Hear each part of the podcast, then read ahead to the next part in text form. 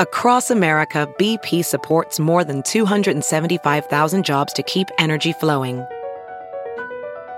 Jobs like updating turbines at one of our Indiana wind farms and producing more oil and gas with fewer operational emissions in the Gulf of Mexico. It's and, not or. See what doing both means for energy nationwide at bp.com slash investing in America.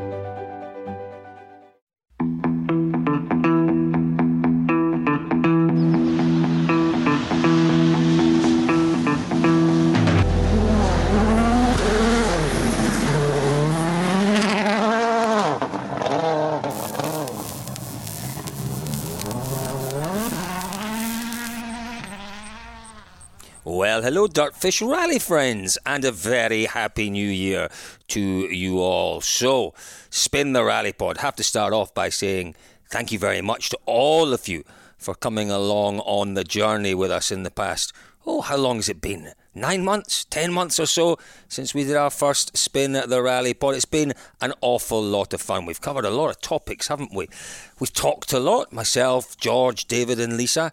We've discussed, we've debated, we've argued, perhaps at times as well. But the most important thing is we have been talking rally. Uh, and as we all know, rallying is the greatest sport in the world, and one of the greatest privileges is to be able to share our thoughts with you, the Spin the Rally Pod audience. So, a very special one to kick off the new year. As we all know, one of the most divisive issues in motorsport right now is alternative propulsion. Where are we going? Are we going electric? Are we going hydrogen? Are we going some other type of propulsion system that we're yet to hear about? Who knows? What is very, very clear though is that things are changing. It is the speed of that change, it is how far that change goes that is scaring a lot of people, that is worrying a lot of people to be fair, in terms of the future for our sport and the future for rallying. Now, the WRC, as we well know, in 2022 goes with new regulations. We're going with the hybrid WRC cars. Is that enough? Well, for a lot of people, it's not. It's not enough. For some people, it's too much. As you can see, it's difficult, isn't it, to get consensus to please everyone you know, we have to look at where other motorsport is heading. Extreme looks very, very exciting indeed. Seems to have got an awful lot of the factors, the elements in place to make it attractive to the audience, maybe crucially attractive to the sponsors, attractive to the manufacturers. Dakar, you know, we're hearing that perhaps within the next year or two, we will have Dakar competitors running on alternative propulsion. Now, they're doing the length, more than the length of a World Rally Championship event each day of Dakar. Are we potentially going to be left behind? Well, we thought we'd ask the experts. So we talked to David Richards, who, as you all know, has been instrumental in shaping the way that rallying looks these days as head of ProDrive. Now also head of Motorsport UK. David Richards always a man worth listening to. We also caught up with Gerard Quinn. Gerard was responsible for motorsport for Ford of Europe for well over a decade, and his views. Well, when Gerard talks, you should listen. He is the man that was writing the checks as a manufacturer that kept Ford in the World Rally Championship for decades, and his views on relevance are very, very interesting indeed. And we caught up with Hayden Paddon. Hayden Paddon are well, one of the best rally drivers in the world, no question about that. He's moved in a slightly different direction these days. He's developing his own electric rally car. And what Hayden and his young, enthusiastic, and extremely talented team are doing way down on the other side of the world in New Zealand is quite extraordinary. Have a listen, folks. Keep an open mind. See what you think. Most importantly, let us know your views on the way the World Rally Championship and rallying in general is heading. Have the views of David, of Gerard, of Hayden, have they changed your mind? They certainly changed mine a little bit. Here we go, folks. Enjoy our first Spin the Rally pod of 2021. Hayden Paddon, it is fantastic to have you with us. It's a while since we talked to you. Yeah, thanks, Cole. Yeah, it's certainly been a while, so uh, good to hear you again. Yeah. So listen, you know, we are we are talking in this this special podcast about the future of rallying, where we think rallying might be in five years' time, in 10 years' time. Um, you guys are not waiting around, are you? You haven't waited for direction from the FIA or from anyone else. You have really grasped the nettle and you've, you've gone on to do your own thing. Tell us a little bit about how your project with, with Hyundai and the Kona came about, Hayden. Yeah, I guess there's, there's quite a few factors in what we're doing. And, and obviously, one of the first and foremost is, you know, down here in New Zealand, we're not tied um, with a whole lot of rules and regulations as there is in within FIA and within championships, uh, which you can understand because there's a lot of parties to keep happy. But you know, down here we've we've got a bit of a, a blank canvas that we can work from um, to showcase a bit of innovation, and and I guess it'll branch from you know I started the idea um, or pitched the idea uh, back in 2017 actually, um, and was working on it in the background. Uh, for 18 months, um, even while I was still competing in the WRC, and then um, of course, once it sort of come to an abrupt end uh, that we weren't uh, expecting, uh, it sort of had lit the fire inside me to go, hey, look, well, I'm not done yet, and I've still got more to give, um, and we want to go back with a Kiwi team in the future. And to do that, what's the sport going to look like in five or ten years' time? And you know, become very apparent from those discussions between myself and people around me um, that it had to involve alternative energy. Um, otherwise, we're going to get left behind. So we've taken the opportunity to get a bit of a jump start. And um, you know, we're a small team on the other side of the world, so we've got a few things stacked against us, but we'll take whatever opportunity we can to, to try and uh, get, a, as I say, a bit of a, a jump start on, on everyone else. It's, it's not something that's held you back in the past, is it, Hayden? You know, the, the, the fact that you are on the other side of the world, and as you rightly say, things are stacked against you. It, it, it almost seems to drive you on, doesn't it? That that you know, that the fact that it isn't easy and it's never going to be easy and that you're never going to have things perhaps done in a straightforward kind of way. You're always going to have to do things a little differently. And, um, you know, it's, it's quite a motivating factor for you, I guess. Yeah, uh, definitely. Like it's always been my life, and, and there's a lot of people in our sport who, you know, it means just as much to them as what it does to me. But you know, rallying for me is life. It's it's not just a sport or a hobby. So therefore, you know that's why you have to sometimes take a step back and look at it and look at the big picture and go, well, you know, what, what's where's it actually going to go and what's it going to look like in the future? And um, you know, I'm as much of a petrol head as anyone else, and it took me a bit to grasp the idea about EV. But at the end of the day, it's um, the decision I made was the future of the sport has to go where the automotive industry is going, and if it doesn't, the sport disappears at that top level. And I simply just love driving, and I, and I love going fast too much. Um, and you know, the the little side topics about noise and all that stuff is just completely irrelevant when we're talking about the survival of our sport. Yeah, no, I totally agree. And listen, the, the noise thing is, you know, we, we, we all play PlayStation games. We all play, um, uh, you know, when the people of my age used to play Sega Rally, and, and the noise that came out of those machines was fantastic. and it sounds yeah, well, completely authentic. And that was 20, 30 years ago. So, uh, you know, I, I, think noise simulation is, is not a massive issue. I think it's something that we will, um, uh, you know, it's, it's, it's, it's not a primary concern, I don't think. I think the primary concern is to create a car that's A, safe, and B, has the, uh, the ability to compete on a decent length of rally. Now, now how, how close are you to those two, two objectives? Uh, well, I think, uh, and I think there's obviously another element to that as well as the entertainment value. You know, obviously at the end of the day, manufacturers are using sport to showcase that their cars have got a cool factor. Um, so therefore, having them be fast, be spectacular, uh, that's a given. I think with this with this technology, they're going to be even faster and even more spectacular. Um, and like you say, say, the sound is, if anything, it's just an excuse at the moment. Um, there'll be ways for that to develop, but yeah, I think it's, it's hugely exciting the opportunities that this sort of technology presents, and um, yeah, we're just got to get on the on the bandwagon early. We we, we can't fight where the industry is going, um, so instead of fight it, let's actually join it and actually use it as an opportunity to create some some new uh, exciting cars. You know, you have created an exciting car and a new car, and we've seen it running. We saw it running just a few weeks ago in in Auckland uh, on a demonstration run. What are you targeting, Hayden, in, ter- in terms of you know, your time frame to develop a battery that that allows you to compete across a distance of a rally? What is the target? You know, what is the target, the initial target in terms of how how much life you're going to get out of the battery and how long it's going to take you to get there? Yeah, definitely. Yeah, sorry, I missed part of your last question. That's uh, right. No, don't worry. We're, we're hoping, we're, we're, we're, hoping we'll be there within uh, 12 months. Um, how, how, how, how, many kilometres? Be at a full, so we're looking at doing uh, battery changes. Um, I'm focused. I think that's the way forward to, to be changing batteries. So midday service, you have one battery that does half a day. You'll get to the midday service. You'll swap out the battery. Um, in our car, we've designed it that you can change a battery within five minutes. Um, wow. So absolutely no different to if you go to service and you've got to fill up with fuel.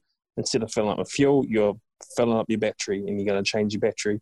Um, obviously, there's a whole lot of technology around fast charging and, and the charging systems, but I think that's one is another complication, and two, uh, a lot of the danger around EV technology at the moment is during the charging process. So take that away at the moment. Um, obviously, that's all going to develop and change, but just take that out of the equation. Use the things that we can control. The big batteries, we're trying to work out the solution to that now. Um, part of that process is uh, at the moment we have a prototype battery in the car, and the beauty of this technology is that we actually have to simulate now every single condition because uh, um, unlike a combustion car, the amount of energy that's used in this car um, varies quite um, quite hugely between different conditions, different weather, different temperatures. Mm. So we've got to simulate all of that and then actually then put that into our software to calculate what the overall size of the battery needs to be to, to suit a rally. But I think there's also another interesting factor there is that while the cars need to come to the sport, in my mind, there's an element where the sport needs to come to the cars a little bit. And, and I hate to say that, but with the technology that exists as it does now, um, it will not work if you have 200 kilometre road sections to go from service park to stages to yeah. then go 200 kilometres back to service park. That won't work. Um, you know, there has to be option or has to be ways to work around that, whether it be transporting cars on those long long road sections or just simply getting rid of those long road sections. And that's the beauty of New Zealand here. Like the longest road sections we get here on rallies is 30, 40 kilometres. Um, mm. So our rallies here are a lot more compact, which is why it suits what we're trying to do at the moment. Hayden, I'm absolutely loving what I'm hearing. I mean, it, it's you're so right. You are so right. The sport has to evolve, and the sport does have to evolve to suit the technology because you know, in the UK, for example, last week the UK government announced that by 2030, so in 10 years' time, it, there will be no new combustion engines, ICE internal combustion engines sold in the UK. They must be phased out within 10 years. You know, it's, it's ludicrous to think that in 10 years' time, it'll still be okay at the top level of the sport to be running around with, um, you know, with, with internal combustion engines. It's ludicrous to think that, and we have to prepare, and the sport will have to change. Uh, that that is absolutely for sure. And and you know, how, how much resistance are you finding from within the sport to these ideas? Because to me, you know, you're you are setting the agenda here, but that that that that won't go down well with certain people. Uh, no, there's definitely resistance. I, I, must say, here in New Zealand, that's actually we've got a lot of support behind what we're doing, which has um, surprised me. It's, it's a very nice surprise, but yeah, it's great to have the amount of support we do have um, here in New Zealand yeah, globally there's there's a bit of um, backlash, um, but you know, it's in my mind, it's, it's very very simple. That at the end of the day, if we want to see rally cars in whatever format they are, um, if we want to see cars going fast and grab all the most spectacular format of motorsport that there is in the world, then there is simply no other option. We we can't fight where the industry is going. We can't fight where the governments are taking it all. We have to adapt. It's as simple as that. So um, and and on, and on the other side of that, I think there's also also and, and this is the one thing interestingly enough that I've been finding so far with this project is that there's actually a a bigger group of people outside of diehard rally fans that actually love EV. They love the the different aspects to the sport it brings in. Um, you know, particularly here in New Zealand, like motorsport and rallying is not huge, and you know, there's other sports that are much bigger, and all of a sudden we've opened up another um, audience to right. the sport because of the technology, because of the car. I think you're absolutely right. I think you're absolutely right. I think, you know, where we may lose the odd diehard fan, we will gain. We will gain a new audience. Uh, you know, a technology fan as opposed to a rally fan, perhaps, uh, you know, uh, fan base. It, it is very, very interesting, your approach. Hayden, tell me a little bit about your team. Your, your team fascinates me. What, what, what I love, a lot of people will say it's impossible with, with youngsters to do anything, but what I love about young, energetic, intelligent lads and lasses, clearly, is that they're not they're not they're not restricted. They're not restricted by the mistakes of the past. They're not restricted by the cynicism and skepticism of of failures of the past. They, they're just full of energy and bright ideas. to me, from what I can see of your team, that is your team down there. They're, they're an incredible bunch. Yeah, I'm really lucky to have a real good group of guys with us, and um, uh, it's, it's a little bit demoralising that, I'm one of the oldest ones in the team. Uh, I'm only in my early 30s, and uh, and I'm looking down at these other guys age wise, but um, but that's got its benefits as well. Like when we started this, you know, I went out and headhunted the people that we wanted, and and when you sat down there to go right, we need some people who got some experience in EV. Uh, you hit a brick wall straight away because there wasn't really anyone around in the industry that had experience with EV. Um, but the universities were already studying it; they were already building EV SAE race cars and bits and pieces. So um, we went through the universities and, and found a few people. And um, yeah, the, the, type of guys that we got on board in the project are the guys that their eyes absolutely light up when you say EV to them, um, like you and I, if we talk about combustion engines, for example. So um, yeah, it was all about having the right people around around you. And we've got um, seven really, really good guys, their heart and souls into this project, and, and they believe in it just as much as what I do. Incredible, incredible bunch. So, uh, you know, tell me, Hayden, where are you just now? Where are you? Where, where do you find yourself? I suppose you're a little bit of a crossroads, aren't you? You know, there's a lot of people, myself included, who still feel that there's a job that you can do at the very highest level of the sport. But what are you now? Are you a, uh, are you um, a tech innovator? Are you a team boss? Are you a driver? where, where do you find yourself sitting? Are you all three? I don't know. Uh, I'm probably just say a jack of all trades at the moment. So, um, uh, you know, obviously I still love driving and um, don't feel like I'm getting any slower just yet. So, uh, yeah, haven't given up on that side of things, and um, but very focused on what we're doing here with with the business and with trying to get this project going. You know, I've essentially put all my eggs in one basket, and you know, I'm not in the business of building cars or selling cars or anything at the moment.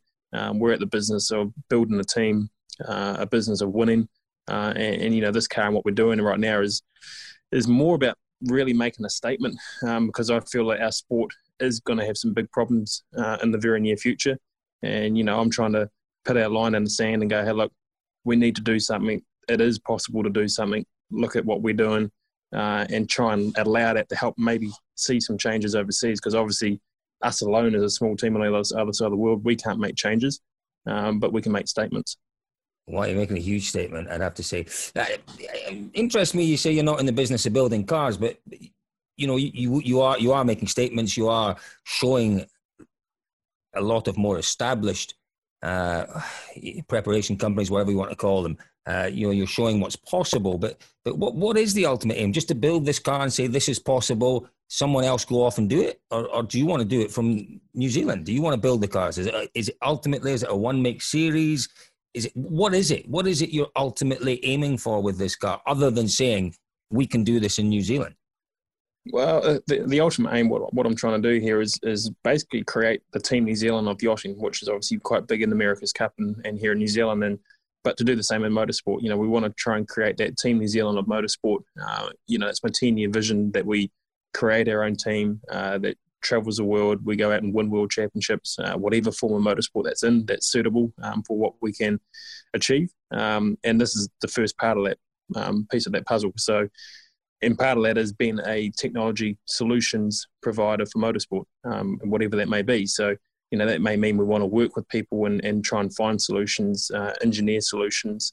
Um, so there's two sides. There's the sporting side of what we're doing, which is very much to create a a world team that competes around the world. And then, of course, we've got to have the business model of that to support that, to help make that possible. And the business model is very much focused around um, help us helping the sport, helping other teams, helping people um, engineer solutions uh, involving technology and motorsport. Yeah, and I'm buying into it. I tell you what, uh, you are a very, very impressive young man indeed. Um, I'm buying into it. Oh, it's it's it's it's a wonderful vision, and it's a it's it's a wonderful energy that you guys have discovered down there. Uh, when I say energy, I mean you know uh, within yourselves to push and to drive this project forward. Uh, we will watch with interest, Hayden. Um, as I say, I, am very, very impressed. You, you, you've you've developed a side to you which which I haven't seen in the past. You, you almost become a statesman, a statesman, almost uh, an evangelical statesman for, for the EV, and it, and it's working. It's working because I've bought it. Um, Hayden Paddon, it's been a joy talking to you. It really has. It's been a joy, and, and we will follow with interest, and we will catch up with you. I'm sure on a very regular basis, just to to follow your progress down there. But uh, the, the, best of luck. Appreciate the absolute best yeah. of luck with everything you're doing. It's a great Thank job. You. and Thanks, hopefully mate. we'll see you back on the WRC event soon. to David Richards, who, as you all know, has been instrumental in shaping the way that rallying looks these days as head of ProDrive, now also head of Motorsport UK. David Richards. Perhaps it is time to sort of have a clean sweep. Where the same people are, are running the series and running the events as have been running it for a long time. We need fresh blood. We need new youngsters to come in and say, come on, what have we got to do differently? How are we going to reinvent this? How are we going to resurrect this? And you know what? It might never be the same again. And we have to face up to that fact. I look back on those wonderful years that I was competing and I look at the crowds, the enthusiasm that we had then. I would love to go back to those days. But those days are gone forever and we've got to think differently now. David, you wouldn't be afraid of changing how rallying looks going forward. In fact, it sounds like you're advocating we need to do that. Well, I haven't got the answer. All I'm suggesting is we should take a very open view of it. We should not be prejudiced by our views of the past. As much as we would love to go back to the past, sometimes that's not possible. And, you know, people of my age tend to think that you can somehow recreate the past, but I'm a great believer in youth and listening to youth, look, listening to new ideas and creating new ideas. And to my mind, that's what the British Championship needs, and that's what the World Championship needs. I think our sport sometimes is far too set in its ways, isn't it? You know, it's it's this way because it's always been this way. Yeah. yeah. We have an older fan base in our sports, and whenever you do propose change, mm-hmm. it comes down on your head. Of course. Should we ignore that? Well, you know, there, there's the anomaly. The older fan base just are trying to recreate the past all the time, and we're not getting the youngsters to come on board. And that's what we need to be appealing to. We need to be appealing to the youngsters who are just sort of starting off on sort of, you know, if I was to ask sort of, you know, a load of school children at school what would they want to be doing in the future, my biggest concern was they'd have no interest in motorsport at all they would feel it was wrong thing because the environmental issues that we're not addressing, the climatic issues, they would be saying, no, you, you don't want to be doing that sort of thing. We've got to be doing something else. And uh, so we've got to address that as a fundamental problem, as a starting point. And then what direction in motorsport we take people, electric racing, sort of hybrid racing, and sort of all sorts of different solutions for the long term you talk about youngsters and, and a younger generation needing to, to grasp the metal, if you like. Are you following closely what Hayden Paddon and his very, very young team are doing in New Zealand? Because they, in some ways, and, and quite strangely, seem to be forging a path that the bigger teams, the bigger manufacturers, just haven't been able to follow, or aren't, aren't as yet in a place to do. Yeah, I've, I've seen the electric vehicle they've produced, and I've um, I, I haven't seen exactly how it performs and how it would fit within the, the current format of rallying. But there's the very point for you. If we're to accommodate that type of car, people have always said, well, you know, it'd be nice to have electric cars, but we can't because they can't compete on the rallies because, you know, you've got to do 200 miles before you can recharge and all the rest of it. But perhaps we've got to change the rallies to allow these things to compete. Perhaps we've got to turn the whole thing on its head now and start to think outside the box.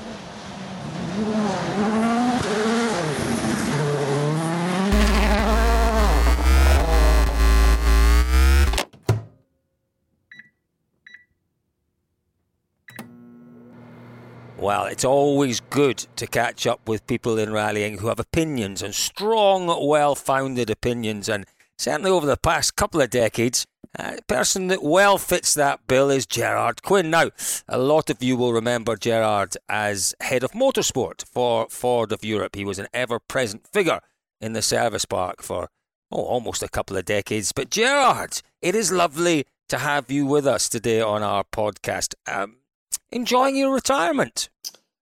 Uh, yes, thanks, Colin. First of all, thanks for for uh, having me uh, on your program.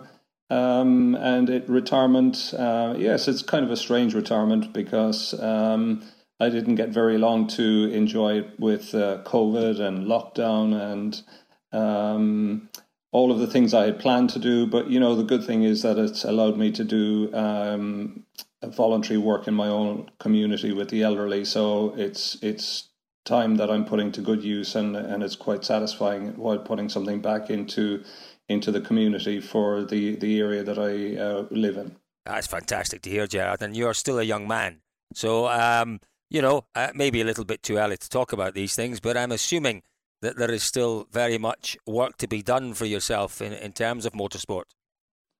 Yes, uh, uh, I mean, I would like to think that at some point in the future, um, depending on who'll have me, that I will get back into uh, that I will get back into motorsport so that I can uh, if you like, have a, a, second bite of the cherry with a, a, career in, in motorsport. And one of the things that I'm passionate about and always have been passionate about is making opportunities available for, for other people in, in the sport and, and making the sport more accessible to future generations because that's how we will uh, accomplish keeping the sport sustainable. How do we go about realistically, Gerard, tackling those issues, making the sport more attainable, more affordable, more sustainable for the future because it has to be sustainable. You know, we have to mm-hmm. have a sport that, that that actually suits modern living, suits modern requirements, suits the modern environmental issues that we're all going to be faced with. Um, by the sound of things, you know, we're talking maybe a root and branch review of, of what rallying's all about. Yeah, and, and one of the things that I'm always conscious of is is not falling into uh, you know, this this sort of uh, romanticized um, version of, of, rally and what rally used to be like. You know, rally has at its very heart, it's a technology based sport. It's all about um, you know the the not just the driver and the co-driver. It's a team sport. It's about uh, moving technology forward. So if and I, am not talking about staying firmly in the past and having these romantic ideas about what it used to be like in the old days. Far from it. I think the sport can still be more now than ever with uh, access to um, you, you, know more affordable materials, more affordable product, more affordable technology. That there should be a way to make the sport affordable, accessible, and you know one outstanding example, one, in my opinion, one benchmark example where through collaboration of manufacturer, governing body, teams, participants in the sport, you know, the R5 category with a benchmark, um, you know, in terms of what, what, what the category was, the, a benchmark category, a price cap, making it a, a category that was affordable. And, and, you know, I use the word a lot. It's relative in terms of what people can afford. But if you think today, if you buy uh, an R5, it may not be affordable to the guy next to you. But in two years' time, that will be his aspiration to buy that car when you sell it on. Mm. And that's what we have seen happening in R5. And, and I firmly believe the category has been successful because of that.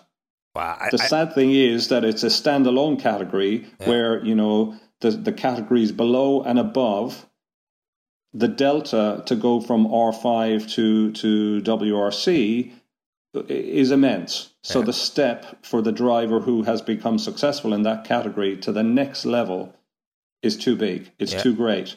And and for me that that's what needs to be addressed. You know, we have, um, when I say we, the, the, the collaboration that I, uh, I mentioned earlier made that category successful, and there is nothing to say that it cannot be done in the other categories if people are determined to make it sustainable and affordable. Yeah, and I do, I do like the point you make about affordability. It is all completely relative, and, and affordability means that you know that drivers, you know, in the very basic sense of affordability. They need to be able to buy the kit. They need to, to be able to run it. But they also be, need to be able to show value to their sponsors, to the people that are backing them. Uh, and that, I suppose, is a slightly different, a slightly different tact. Um, but you, you're, you're quite right about the, the, the gaps and the jumps that need to be taken. Now, what we're seeing, though, in particular, Gerard, with, with Ford and with M Sport, and this new R3 or Rally 3 category that we're talking about, the, the gap between the two wheel drive and the R5 car has been breached. You know, they, have come up with this, this this wonderful formula, which is the effectively what was an old R2 car four wheel drive at the same kind of price point as a, a, decent Group N car would have been back in the day. But but that gets that gets our youngsters into the R5 class, which is a great learning ground. There's no question about that. That gap, as you mentioned, between R5 and WRC, it was always big. It was always a challenge. It was always going to be difficult for drivers to make that that move, unless they were the exceptional talents, the Ogiers, the Tanaks of this world, the Elfyn Evanses of this world. But what do we do there? Because that gap seems to just get bigger and bigger. Each new set of regulations, Gerard, pushes that top category further away from our privateers. I mean, you know, this, this ludicrous situation we have now where it appears that our top category is purely for manufacturer entries. It, it, it's not a healthy situation. It's not a healthy situation for the sport. Um, how do we breach that, that enormous gap between R5 uh, or Rally 2, as we're going to start calling it, and Rally 1? Do we have to look at a whole new set of regulations, perhaps, for Rally 1? Yeah, I mean, you need to peel back and, and be honest about what is driving these regulations. You know, I think uh, if I look at the re- regulations as they stand and what I know of the 2022 regulations, um, why does it have to be so expensive um, you know, not something that is desired by manufacturers because today manufacturers are, you know, it's a it's a consumer driven business. And it's a very competitive business. And you put something into the marketplace that gives value to the consumers, that is relevant to the consumers, that is the latest technology because everybody wants, you know, lowest emissions, best in class, all, all of these criteria. Now, are the regulations aligned to that philosophy? In my opinion, I don't think they are. When you consider that a WRC car today, you know, rumored to cost between 800,000 euros and over a million, uh, going to a new car, uh, 1.2, maybe more. If you look at the development cost going, you know, into double digit millions of euros, it's absolutely ridiculous because the automotive industry is going in the opposite direction. When you consider anti lock brakes, heated front screen, all of the, these uh, technologies that were um, options a number of years ago, air conditioning, um, a, a lot of the electronic gizmos that were in cars, you know, reverse parking sensors, all of these things that were available as options a number of years ago come as standard now, and they come as standard at a lower price than they were maybe two, three, five years ago. But the sport is sending out a completely different message that says every time we do a new set of regulations, every time we do new changes to the formula, it gets more expensive. Yeah. And that is not aligned with what most manufacturers are doing and what they offer consumers. That's a very interesting way of looking at it, Gerard. Do you know what? This is the real benefit of talking to someone like yourself. You know, um, you you are the link between the marketing, the sporting side of things, which you know we, we all enjoy uh, the sports side of it, and a lot of us forget that the only reason that top level motorsport there is, is is around is to support marketing, which ultimately is there to support consumer sales.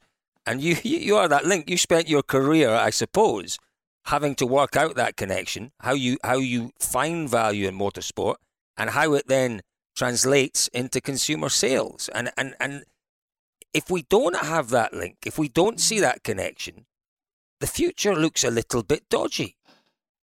Well, uh, you know, I've spent my my career in Ford, um, certainly my motorsport career in Ford. Um, you have to balance what you're doing because you have the responsibility of spending somebody else's money. Um, you have shareholders to think about. Uh, you have profitability is always at the forefront of, of what you do in any business. And of course, when you are in motorsport, it is a cost to the company.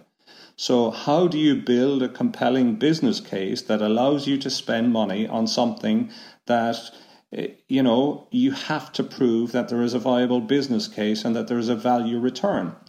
But what I have seen in the past number of years is that that return from motorsport is diminishing quite rapidly over time. And therefore, the compelling business case becomes much harder to sell for people like myself and who will, whoever has taken over from me within Ford. And, you know, with Hyundai and Toyota, the same. It makes that job much more difficult because there are other sports out there now that are more appealing. There are other initiatives that manufacturers will find more appealing to get the message across to a much broader consumer base uh, to, to make their brand more exciting by being associated with that sport. Yeah. And you know, you know it, it it's very difficult to fall into the trap of spending the manufacturer's money on the sport because you like the sport. I, I think what keeps you um, focused on what you're doing is the value that you get from the sport, but equally what you put into the sport and the spectacle you create. So, Gerard, tell us what you what you envisage uh, the the boardroom, the discussions within the marketing, the brand departments just now. You know, in terms of the 2022 regulations, and in terms of you know the the environment that we're all going to emerge into. Hopefully, middle of next year, things will start to settle down but it'll be a different environment, a different environment from the one that we envisaged two years ago when we were, if you like, formulating these new ideas, these new, not the new ideas, sorry, the new regulations. How do you think these new regulations will be received by, by the marketing bods in the various car departments around the world? I, I can only talk from from personal experience and, and my own uh, opinion formed, uh, you know, before I left, um, before I left Ford, and obviously I keep very much in touch with what's going on in in rallying uh, up to this day. But you know, the, the the one thing that did strike me was that these regulations have been pulled together without uh, very little consultation on the marketing side, uh, very little consumer based data, uh, very little. Um, in terms of input about what is coming in the years ahead. I mean, most consumers now are very astute because before they make that purchase decision, they are well equipped with the information they require to make the right decision about the product they're going to buy, in this case, uh, a, a, car. Um, and those decisions are based on uh, cost of ownership, emissions, you know, here in Ireland where I'm living, um, there are very stringent um, uh, regulations coming with regard to emissions, and that is bound by our, our taxation laws, which will make it, you know, it focus it focuses people's minds on how much the car is going to cost, how much it's going to, to cost to run, but also what are the penalties if they select the car with the wrong emissions and that that is happening all all around the world now. Just recently, we saw fossil fuels um, are going to be banned in in the UK in terms of powering vehicles from I think 2030 onwards. So, you know, the step I think that's been made in the regulations for 2022 for WRC, while it's it's nice, I think it's it's a little bit of a weak soundbite by now. I think it's paying lip service to this whole environmental um, a- approach from the sport. Um, the the bigger step, which is unpopular, which I know people don't like, but I you know I am a petrol head, but I have to face up to reality that in maybe ten years' time, I won't be able to drive around in the car that I'm driving in today, and it will either be hybrid or it will most likely be electrified in some way. But to link that to what is happening with the regulations, I think the hybridization that is coming to WRC is only paying lip service because it's ticking a box, which is short lived. Yeah. And all of that development money that has gone in to make that step, as a huge amount of development money if we take Ford alone, um, it is not going to accomplish what people believe it will by making the sport look clean. Because if you look at the cost of WRC in terms of environmental impact, what about all the seats on planes? What about all of the generators working in the service park from Wednesday through till Sunday night for TVs, for you know, for the broadcast, for everything that needs to be done in the service park, all of the personnel that need to be moved. The carbon footprint goes much further than the cars that are competing. And there needs to be a, a, a holistic approach to it. And I think you know the the part of the sport that people see are the cars that are on the stages But I think by the time 2022 comes, it'll be irrelevant because most people are driving hybrid cars today, or a higher percentage every year, every month. The numbers of, of hybrid and electric vehicles is increasing. So it will become commonplace by 2022 and it will have little relevance in comparison with what people think it would have been when they were doing the regulations. I agree with you. I agree with you, Gerard. Do you do you know when Toyota introduced their first full production hybrid? Do you know what year it was? I, I, I honestly don't know what year it was, but I know they I'll, haven't I'll produced you. a diesel engine for two years. Well, I'll tell you the hybrids. In terms of when they first introduced hybrid, when hybrid was new technology to Toyota, and they were the world's first manufacturer to produce a uh, production line hybrid, 1997. 23 years ago.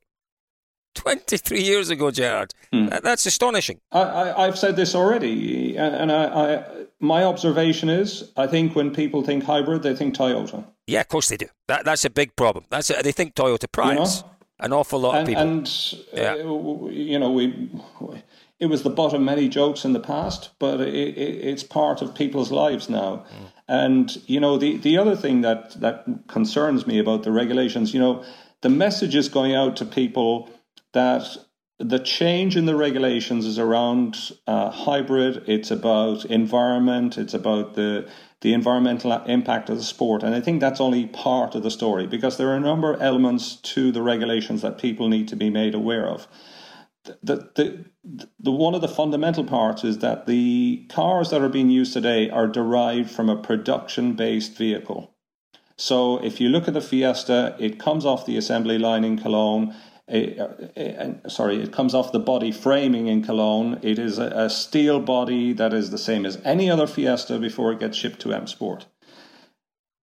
It is the same size as the Fiesta that you have sitting on your drive before M Sport apply all of the carbon panels and so on. So, for all intents and purposes, the chassis that forms the basis for the rally car is a Ford Fiesta. It has relevance.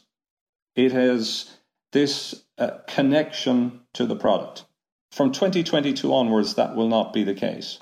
The car will have a carbon tub and it will be scaled to the same size as the other cars that it will compete against.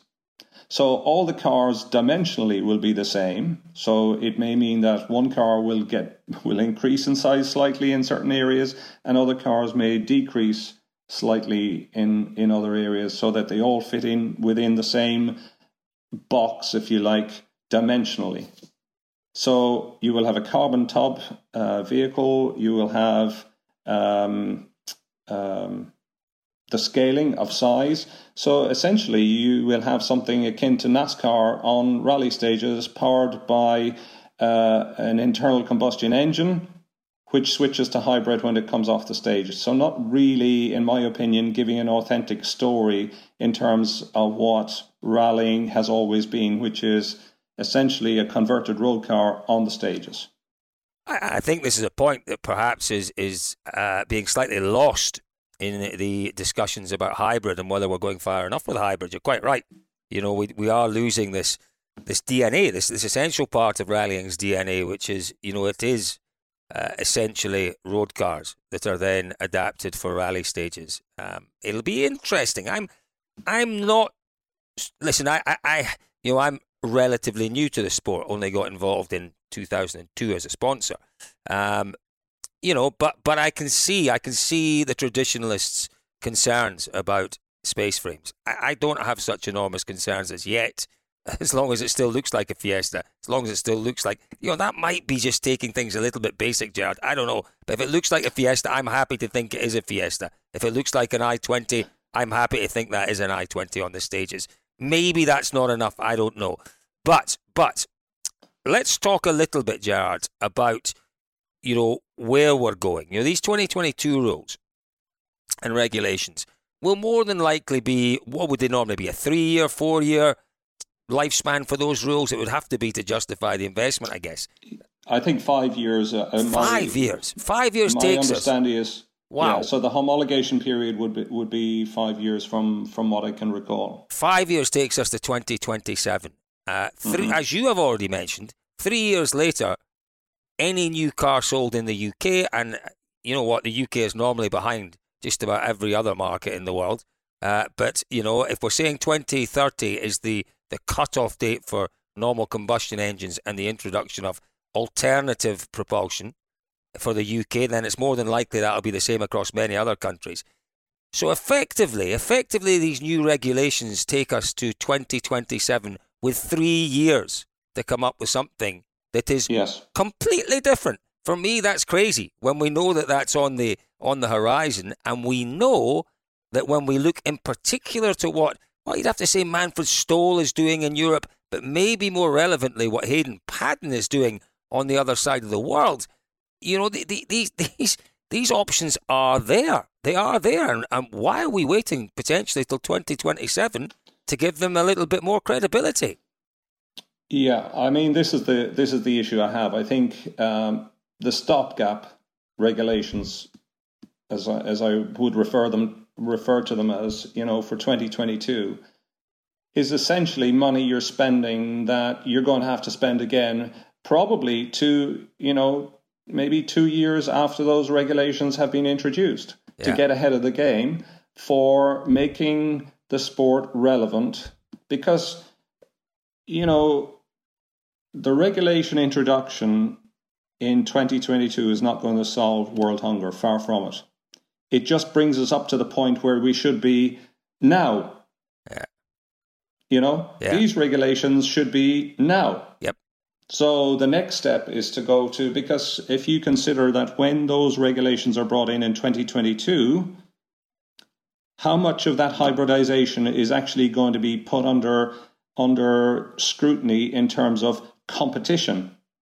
If it's only used in a service park, if it's only used for driving through towns, from a manufacturer perspective, from a marketing perspective, that is not really going to be something that you can um, endear yourself to consumers with. You know, if consumers see an authentic story, that they see it on a rally stage and they think, oh, I'm quite impressed with how hybridization can be put to such extreme use. That gives you an authentic story to, to, to tell.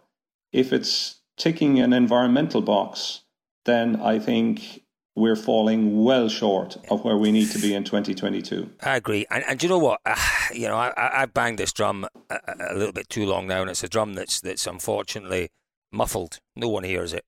Not that I expect anyone to hear me anyway. Um, but we're, we're completely missing a trick here. We, we really are.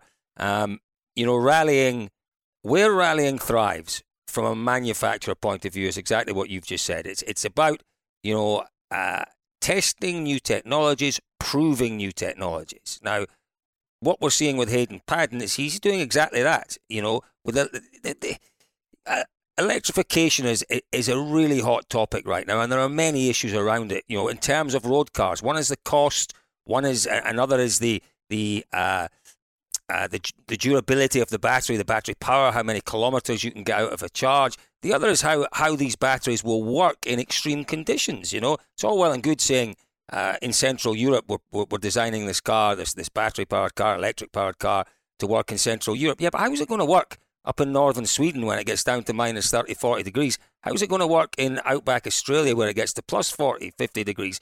Well, you know, we don't know the answers to those, but what rallying potentially can do, it can give us the answers to those issues. And it can redefine the relevance that you have quite rightly said, Gerard, is beginning to slip in rallying. It's beginning to yes. slip. But we have that opportunity and we are missing out. We are missing that opportunity because there's a belligerence to stick with this hybrid, which proves nothing, unfortunately. Now, I, you know, this will get me into trouble probably, but to me, hybrid proves nothing in motorsport. It proves nothing.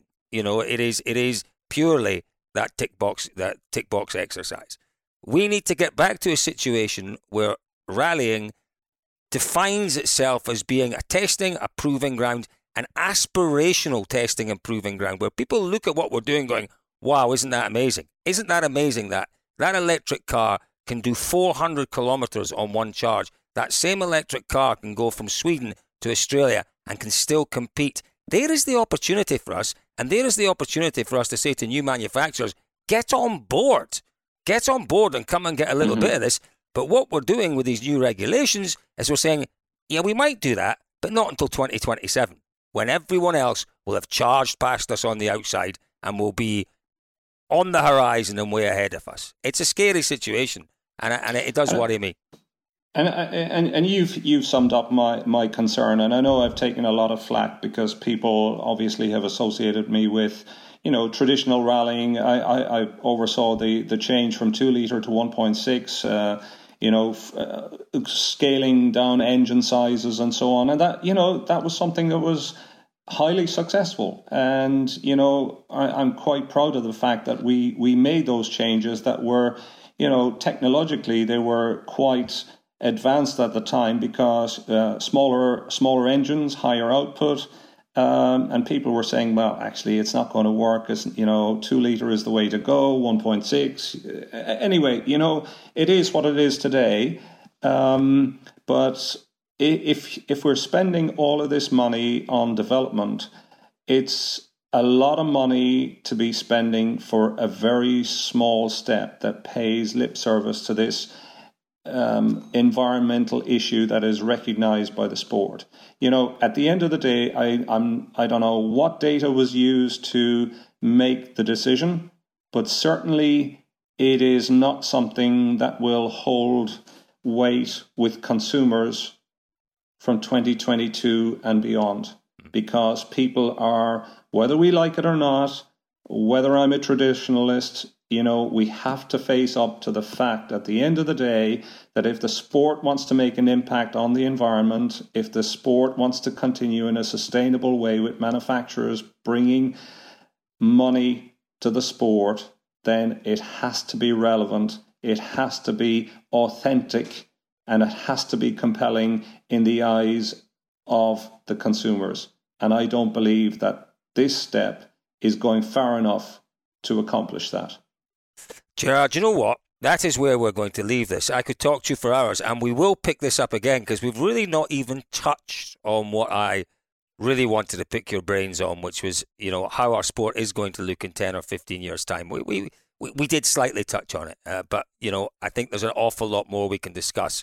Um, Apologies, that's that's probably my No. my passion for the sport is still Oh, I- is still uh, as good as ever. Oh, I- that that absolutely burns brightly, Gerard. I tell you now, um, and it, it is interesting because you know I like to think that I have a slightly different view of the media in rallying because I've seen both sides of the media. You know, I was uh, in my introduction to rallying, I was involved in getting value out of rallying. We sponsored the Subaru World Rally team, and we spent many millions each year doing that. And I had to look at how we got value.